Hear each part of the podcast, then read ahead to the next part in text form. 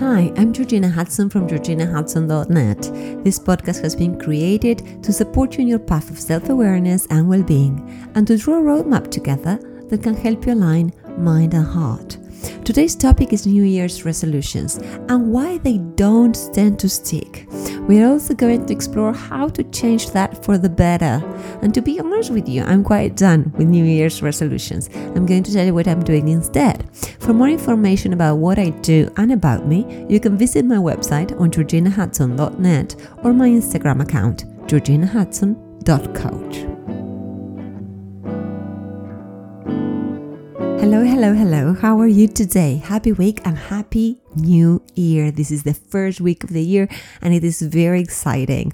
I'm going to share with you an article, a summary of an article I wrote for Psicología y Mente magazine. I mentioned before that Psicología y Mente, which in English would be something like Psychology and Mind, is a mainstream magazine in Spain, South America, and the United States.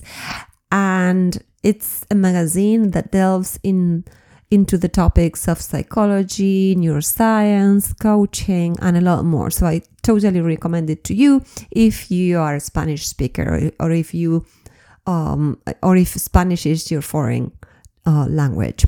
Um, I'm going to be honest with you too. The article is mainly based on my own story.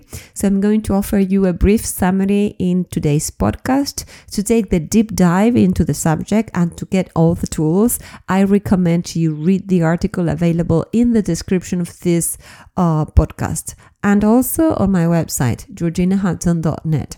But if you don't read or speak in Spanish, this will help you a lot too because I'm going to try to share with you as much as I can in English. Uh, I think I've already told you that in 2022 I felt that my bodily energy was very, very low. I did have some very low body defenses and low iron levels. Um, maybe that was the reason why I got ill very frequently. And I still do uh, have that problem or those problems, but I am confident I'm going to be changing that soon. I haven't had any serious illnesses, but I've had a string of infections, viruses, and physical discomfort that have strongly challenged the way I lead my life. And I don't know if you know, but I have a very active life, and I am a mother of two wonderful children, mm, the wife of a beautiful soul. And so I don't only work, but I have a lot going on in my family. I'm very sociable too. So, you know, not being able to be present with my family and not being able to go out with my friends really affected me. You know, I basically saved the little energy I had last year to work, do the podcasts, write my uh, articles for Psicología y Mente, and, and that was it. And then I was probably taking a nap because I was knackered. And to be honest, added to all that, since my mother passed away in the middle of COVID in July 2020, uh, may she rest in peace, my mom, I have stopped eating in a healthy and organized way. And I've never been very obsessed about this, you know, I've never been obsessed about healthy eating and, you know, clean eating or, you know, fasting or anything like that. But I, you know, had an idea what I was going to uh, cook during the week or what we were going to have during the week. And, you know, I allowed myself to, you know, get out of the way on Saturdays and Sundays, but then on Mondays, I, you know, automatically organized my meals again. And I wouldn't say my diet is a disaster because to be honest, it's not at all like that, but I could totally improve it. Because today, if I feel like eating or drinking something delicious and something that I know is not the best for me, but that will give me a peak of, you know, satisfaction at the moment I am having that thing, I have it without thinking about it. I don't give it a second thought. And, you know, I know I'm going to change that, but I'm going to tell you why I stopped myself on my tracks. When December started, when December 22 started, I began to say mentally, to say to myself mentally, things like, oh, next year I'm going to go on a diet. Next year I'm going to go to a gym more days. Next year I'm going to have a different doctor's opinion to have more energy. Next year I'm going to do this. Next year I'm going to do that. And what did I start to feel a few days after I had those resolutions? After I formulated those resolutions for the new year to come? I felt terrible about myself. I felt that I was lazy for not organizing my meals. I felt I was making excuses to not go to the gym more often, and I blamed myself for having reached the end of the year without having done something to feel stronger, you know? So I began to feel really bad with my current bodily state then, and I started to criticize myself unnecessarily.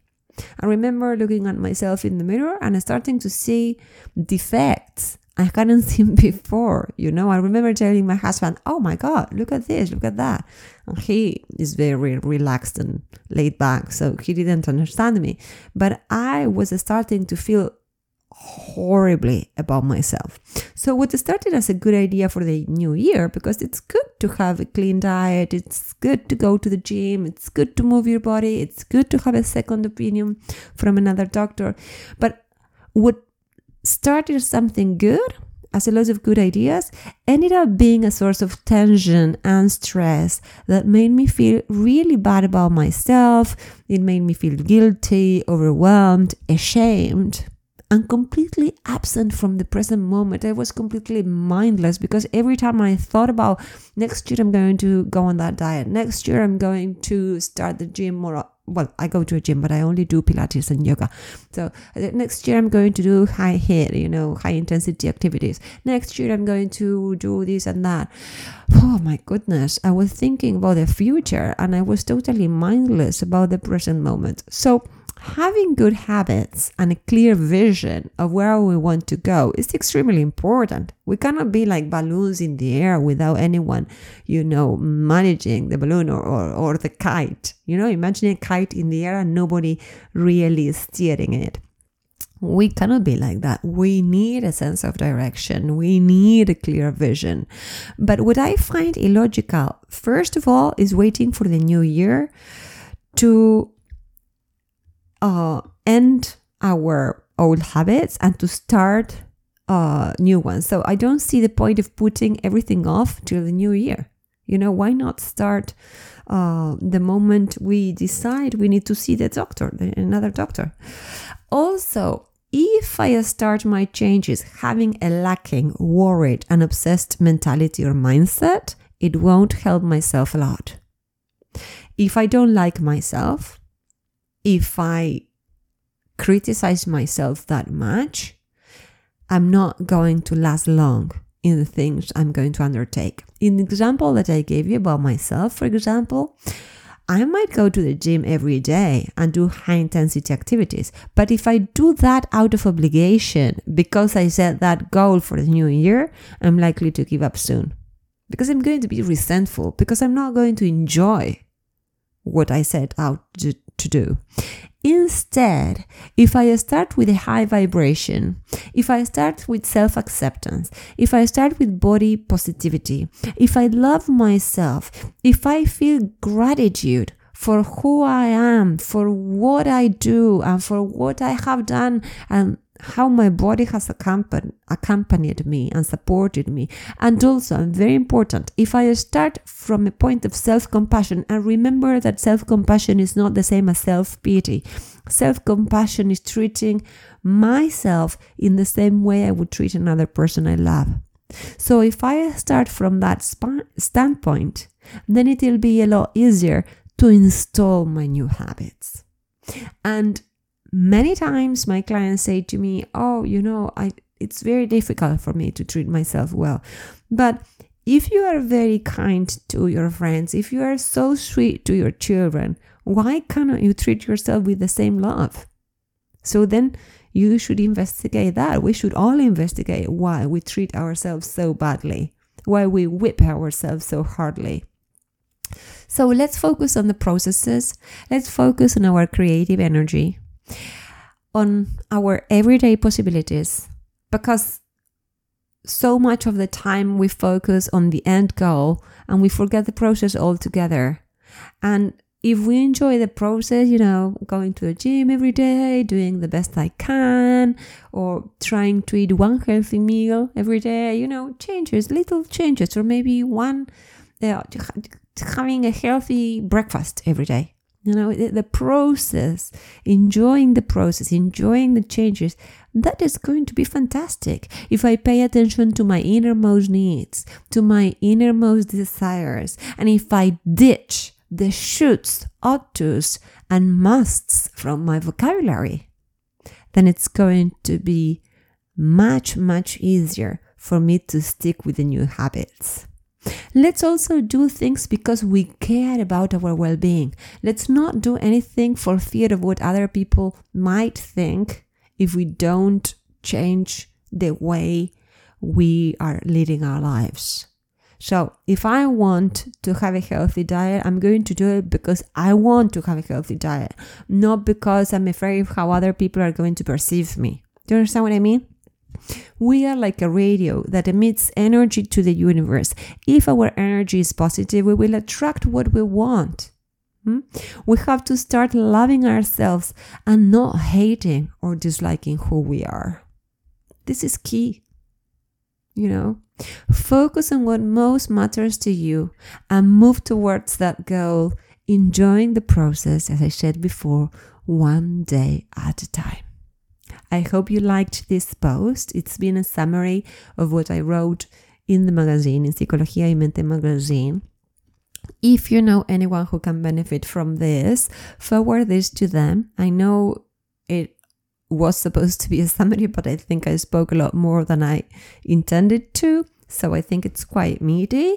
So forward this to anyone who might need this and invite these people to subscribe. You know, we want to offer this free material to make an impact in the world. You know, one of my primary human needs is contribution.